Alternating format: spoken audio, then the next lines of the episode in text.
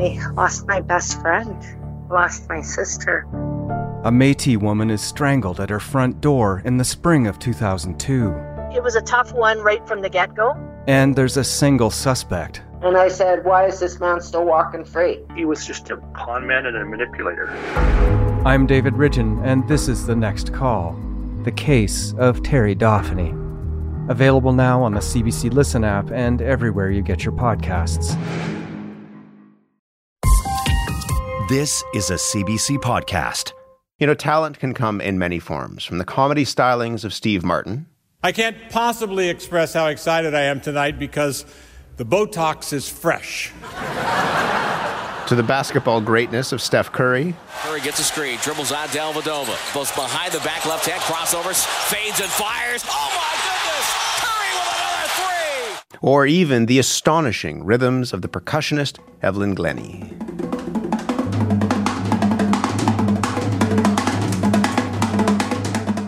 We often think that to reach great heights in the world of the arts or sports or science, you have to be born with it. You have to be born with natural, raw talent. The American organizational psychologist Adam Grant asks us to rethink that idea, and he says every one of us can get better at getting better.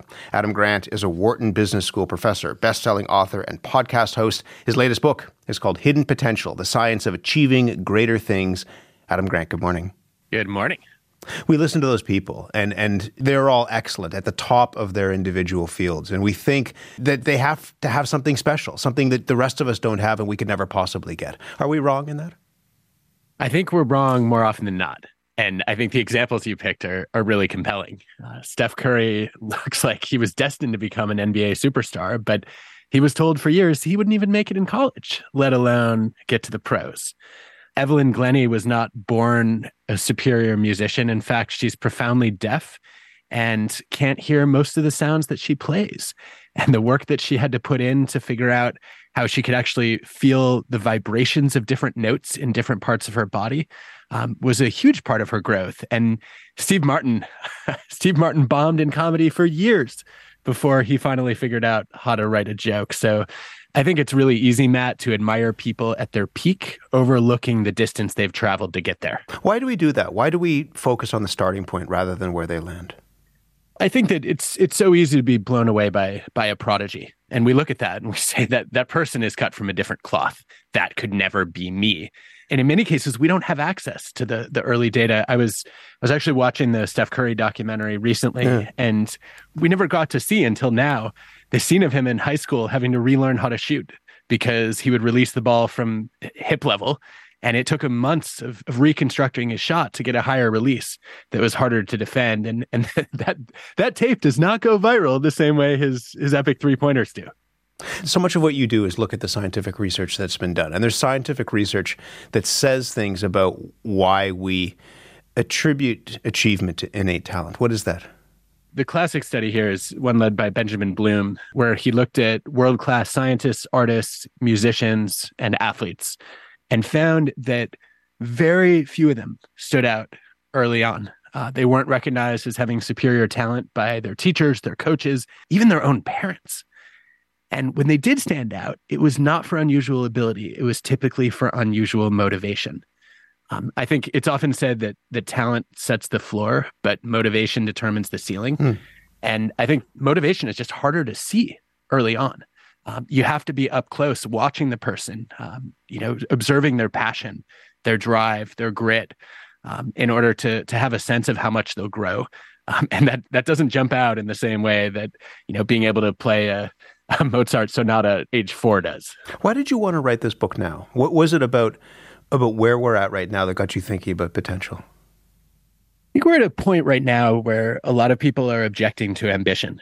Uh, you know, we've we've seen quiet quitting at work. Hmm. Um, we've seen a, a lot of people say, you know what, I, I just don't want to be part of the rat race anymore. And I'm all I'm all for people, you know, objecting to harsh working conditions um, and wanting to avoid burnout. But I don't think that should stop us from wanting to grow. And so part of what I wanted to do in writing this book was to shift the conversation from ambition, which is the outcome you want to attain, toward aspiration, which is the person you want to become. You wrote a piece in the middle of the pandemic about languishing and about where we were at in this the sense that people were kind of like in in yeah this languished state. Is there a connection between that and and where you went with this book? There is. I think that languishing for a lot of people was the defining experience of, of 2021. It felt like the whole world was standing still and we're all just kind of blah and meh. And the research on languishing says it's not the same as burnout because you still have some energy. It's not depression. You still have hope, but you're not at peak motivation. You don't have a full sense of purpose. And I think that, you know, in 2021, it was just the feeling of being stuck. But today in 2023, it can keep us stuck. When you're languishing, uh, you don't marshal the focus that you need to achieve your goals. And that can become a vicious cycle where you start to say, well, I'm lazy, I'm unmotivated, and I'm not going to amount to anything.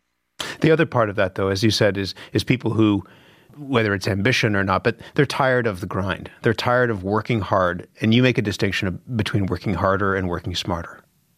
Yeah, and you know when we look at the narrative about how to grow and succeed, um, you know, sort of pushing yourself through the daily grind is the advice that too many people get. And I think it's bad advice. If if you look at the data, the athletes, for example, if you look at kids who are, you know, are pushed to to put in long hours of practice, they're more likely to get injured. They're also more likely to burn out. And because of that, it seems that that kids who actually specialize early in a sport are more likely to become elite as juniors, but less likely to become world class later in their careers. The the people who achieve sustained excellence are the ones who who figure out how to turn the daily grind into a source of daily joy. Hmm. What is the role of character in that and, and character skills in trying to to draw out the potential that might be lurking somewhere in us? I think the character skills are underrated. And I think they're underrated in part because we think about character as virtue. Uh, I think ever since Aristotle, character has been seen as as having principles. But as a psychologist, one of the things I've learned about character is that it's much more a matter of skill than will. Um, it requires knowledge to put your principles in practice, especially when the odds are stacked against you or you're having a hard day. So, a, a good example of this for me is in research on the marshmallow test pretty much everybody who's a fan of psychology knows that kids who can delay the gratification of of eating one marshmallow now for the reward of two later mm-hmm. uh, end up achieving more success later in life. What we don't realize is that those kids don't have superhuman willpower. What they have are strategies. Uh, if you watch the videos of the marshmallow test, you'll watch some kids sitting on their hands. Other kids will actually hide the marshmallow so they can't see it and they, they're not tempted by it. Uh, I remember one kid even turning the marshmallow into a ball and bouncing it, which you know, presumably would make it less less desirable to eat. And you know, th- those are basic character skills. Uh, it's saying, look, I've got to I've got to use my knowledge to transform this situation that's going to take me away from my goal into one where I can stay focused on the goal. You open the book with the story of, of these chess players. I mean, it, it, part of this is about that idea of character, right? Tell me just briefly the story of the Raging Rooks the Raging Rooks are amazing. Uh, they're a group of, of poor racial minorities in Harlem. They're middle schoolers uh, who have very little exposure to the game of chess. And they're competing against elite private schools that have the chess equivalent of an Olympic training center, uh, identifying the most promising kindergarteners, then giving them private lessons starting in first grade. So the deck is really stacked against the Raging Rooks. But they have a secret weapon, Maurice Ashley, who's a young chess master and who has a real knack for seeing hidden potential uh, in kids where even their own parents don't recognize it in them. And one of the things Maurice works on a lot with these raging rooks is, is character skills. He teaches them the discipline to avoid taking the first effective move and look for maybe a less obvious, but ultimately longer term, more promising move. He teaches them the determination to keep going even after they've lost their queen. He teaches them to be proactive in anticipating what their opponent's going to do. And he teaches them to be pro social in reviewing games together and coaching each other so that they can all improve together. And ultimately, he leads this, this ragtag band of students to the national championships and enables them to achieve far more than they thought they were capable of. What's the message of that for people who think, well, that's a nice story, but it, it doesn't apply broadly because they had a bunch of things that kind of came together in that right moment, that alchemy that kind of created that success? Well, the great news here is that this isn't unique to chess. In the chess data, we can see that you know being super smart, having a high IQ, uh, is useful for predicting the performance of a novice or a kid, But if you look at adult and experienced players, intelligence becomes less and less relevant to the point of, of actually seeming to be irrelevant once we get to the level of master and grandmaster. And that's true in any field that, that I've seen data on. The farther you get, the less important your raw ability becomes, and the more important your character skills become. Um, they determine ultimately how high you'll climb. The obstacles are important in this. Um, and part of this is about figuring out a way to deal with discomfort. You quote um, the great TV philosopher Ted Lasso if you're comfortable, you're doing it wrong. How important is discomfort in that?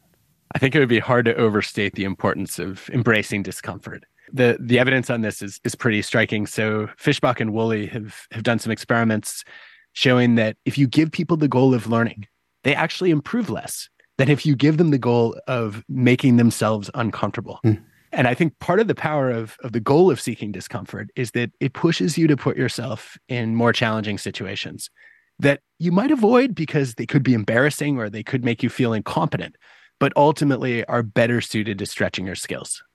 How did that play out when you found yourself on a diving board? learning how to i mean i read the long resume of things and that's just the very you know beginning of what you've accomplished but one of the things that you've also done um, is competitive diving yeah, it didn't play out well at first. you, you, were poor when you started. I was the worst diver in my school. Uh, I probably shouldn't have even made the team, but I, I, was lucky to have a coach who said, I'll never cut a diver who wants to be here. I, I was uncomfortable pretty much all the time. I was afraid of heights. You know, I was constantly dissatisfied with my performance. And I would push myself to, you know, to go down the board and and take the leap to the end. And then if I was a little bit off balance, I would stop and start over. This is the balk. Yeah, the balk, and it was especially bad on new dives. Um, you know, when I had to hurl myself into the air and do multiple flips and twists, I, I was terrified that I was going to crash, and it, it hurt. Um, but also the feeling of being lost was was extremely unsettling for me. And my coach Eric, one day, I remember I was I was just frozen on the end of the board. Um, I'd, I'd been avoiding it for about forty five minutes, I was supposed to do a, a, front two and a half with a full twist. So two flips, 360 turn, and then a dive. And I'm just standing there shaking. And finally, Eric said to me, Are you going to do this dive? And I was like, Ever? Yes, one day I hope to do this dive. And he said, Great. Then what are you waiting for? And Matt, I've I've heard that voice every time I've been uncomfortable about taking a new challenge. Mm. Uh, when I was hesitating to write my first book, I heard Eric's voice. Is this something you want to do today? Why not today? And I think the the message here for me is that a lot of people are waiting until they're comfortable in order to try new things. Hi, I'm Phelan Johnson. And I'm Leah Simone Bowen, and we look at history a bit differently. Have you ever wondered how hundreds of wild horses came to inhabit an island in the Atlantic Ocean? Or what Lord of the Rings and a small town in Manitoba have in common? Or the burning question Did Canada invent the teen drama? The Secret Life of Canada is a podcast about the country you know and the stories you don't. New episodes available now wherever you get your podcasts. So, how do you convince people that imperfection is okay? Well, I want to start with the question do you want to be comfortable or do you want to get better? Yeah. And I think most people are motivated to grow and are willing to tolerate some discomfort to do that if they believe that progress is going to be the reward. Uh, one of the things I learned in diving was I thought I was aiming for perfect tens. And one day Eric sat me down and said, you know, there's no such thing as a perfect 10. A 10 is for excellent. Mm. And then what we did was we started setting goals for different dives. What was a realistic target for me? So on that full twisting two and a half, first time, Eric's like 0.5s. if you make it, it counts. And I think that kind of calibration makes it a lot easier to, you know, to do something that's imperfect. What was it like? I saw a video of you going back to the diving board. It was on Instagram and this was like recently. You, I don't know whether you continue to dive or not, but you were suddenly back there. What was that like? Every once in a while. So I went over a decade without stepping on a diving board after I retired, and the shaking came back when, when I showed up at the pool again. I think the the memory of having done it before made it easier to go. But ultimately, what what got me over the hurdle was my kids were watching, mm. and I felt like I had to prove to them that I wasn't afraid of a challenge. And I think that's a lesson for many of us: is that we end up finding strength we didn't know we had when other people are counting on us. There's a humility in that. And I was thinking of that as I was reading the book and then was reminded of something that I mean you did a whole chapter in your previous book Think Again about intellectual humility and this idea of embracing the joy of being wrong, but also maybe having your mind changed. Right now, we're in a moment where where people are pretty dug into the things that they believe, and it's hard to change people's minds. It's hard to even talk to people. People talk past each other. They don't maybe talk to each other. Can you talk a little bit about humility in the context of of getting better, but also just in the context of actually understanding each other? Yeah, let's uh, let's talk about the rethinking challenge. So, when studying this, I found that too many of us spend too much of our time thinking like preachers, prosecutors, or politicians. In preacher mode, you're basically proselytizing your own views. In prosecutor mode, you're attacking somebody else's views. And in politician mode, you don't even bother to listen to people unless they already agree with your views. I think it's worth pausing to ask which is your biggest vice of these three. Matt, I'll tell you mine is prosecutor mode. Mm if I think you're wrong, I believe it's my professional responsibility and my moral responsibility to correct you. And I've even been called a logic bully, which my wife had to explain was not a compliment. No. And as soon as I do that, I shut down, but also the other person shows up at court with their best defense attorney. So, in order to have a better conversation, I need the humility to realize that I might be wrong. And then I also want to invite them to consider gently the possibility that they might be wrong. And the best way to do that is to actually come into the conversation and acknowledge my own bad habits, right? To say, hey, I can be the world's most annoying prosecuting attorney. Uh, if you catch me doing that, please call me out. And once I've set that tone, the other person will often say, you know, I've been told I'm the fourth most stubborn person on earth. I'm working on overcoming that. So you know, let me let me know if you see me making that mistake. And we both entered the conversation acknowledging that we might not know everything. And that opens the possibility that we both have something to learn. And gosh, we could use more people doing that right now. You talk about the power of complexifying things and the, the resistance to to simplifying things. That sounds great. But in the moments that we're in right now, is it possible to avoid the impulse to simplify something that's in front of us? I, I don't want to say it's easy, but I think the social science evidence suggests that it's it's not only possible, um, it's something we can all learn to get better at. Mm. And one of the ways to do that is to start looking at at problems that seem black and white through the through different shades of of gray. You know, I think a, a good example comes from Peter Coleman's research on um, on getting people to have better conversations on charged issues. And what he shows is if he can take a, a complex issue like abortion, for example. And instead of just presenting it as a, a one side says this, the other side says that, if he can say, actually, there are six different camps here, and here are the nuances in their different views, that when you come together with somebody who disagrees with you on an entirely different issue, like climate change, for example, um, having been exposed to that that many sided thinking, that's enough to lead you to find common ground with somebody that you think you have no areas of overlap or agreement with. And I think that, you know, obviously this is harder to do when we're more entrenched and when we're more embedded in a filter bubble or an echo chamber. Uh, but that doesn't mean it's impossible. And I, I, would sure like to see more people try because I think not talking with people who disagree with us means we just affirm our beliefs instead of evolving our beliefs. You could see some of those strategies playing out in everything from politics to parenting. Some of the most interesting stuff in this book, when it comes to potential and pushing ourselves, is in education. You say that, that the US system, and maybe Canada too, is built around kind of a winner takes all way in, in terms of how we learn. What does that mean? I think that, that Canada is actually better than America on this. The the US model is very much we're going to figure out who the smartest kids are, who the best athletes are, and we're going to give them special opportunities. We're going to put them in gifted and talented programs. We're going to give them access to individualized coaching and then basically everybody else is left behind. And obviously, that does a disservice to the scores of kids who have hidden potential, but for a variety of reasons lack of opportunity, um, lack of you know belief in themselves they don't end up getting that access. How is that different in a country like Finland? Well, the the Finnish model and the Estonian model as well, uh, which have emerged as consistently the two best in Europe. Uh, if you look at the international tests, they do a lot of things differently and you know i don't want to over index on on one particular practice but i think in both cases what you see is a, a culture that that says we're not going to believe that the winner should take all. We're going to try to create an environment of opportunity for all. And that means as as one common finnish mantra puts it we're not going to waste a brain. We're not going to consider our schools successful until every kid exceeds expectations. That idea that every child has the potential to excel Exactly. And, you know, one, of the ways that the Finnish schools do this is they have a, a student support system. Every single school in Finland has not only a teacher checking in on their progress, but also usually a psychologist, the principal, a support specialist. And there's a whole team checking in to figure out are there areas where you're stumbling or struggling? And if so, can we get you extra help right now so you don't fall behind? And I think, gosh, we could learn a lot uh, in the US and Canada from that model. What did you learn about what happens when kids have the same teacher two years in a row?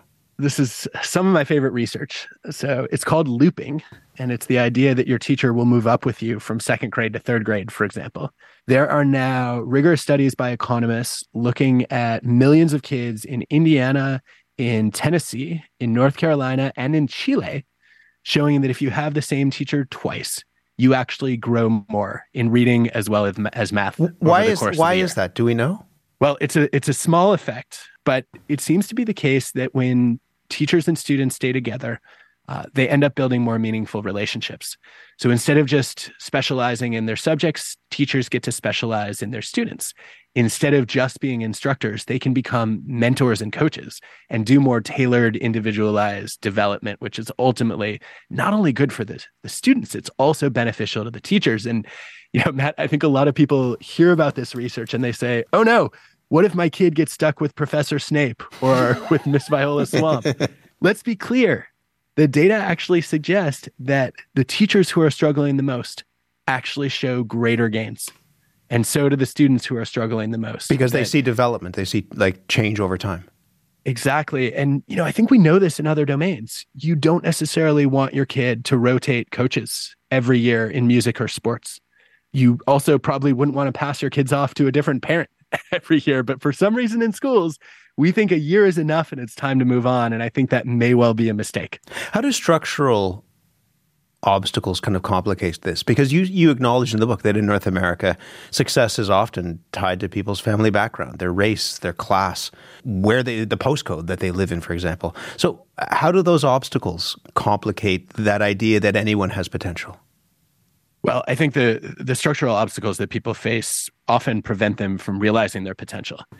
And I mean that in both senses of the word, that they don't know their potential and also they don't reach their potential. I think the, the Raj Chetty data are, are, are probably the most staggering on this, where he and his colleagues showed that if you're a, a student with high math ability, you're about 10 times more likely to grow up to become an innovator as represented by patents uh, if you've grown up in a, a wealthy as opposed to poor area and you know it's not it's not hard to figure out why that is. Um, you have access to role models. Doors are open for you uh, if you grow up in a, an environment of opportunity. And if you're denied that opportunity um, chances are you're never going to pursue it. And i think we have a massive amount of work to do to change that dynamic. But if you think about potential as something that's innate how does that change those obstacles or at least change how we approach those obstacles? Well what, what we know is that character skills are more important for kids who are disadvantaged so, you know, I think there's this this debate that becomes for me a false dichotomy of, well, is it the system or, you know, is it the mindset?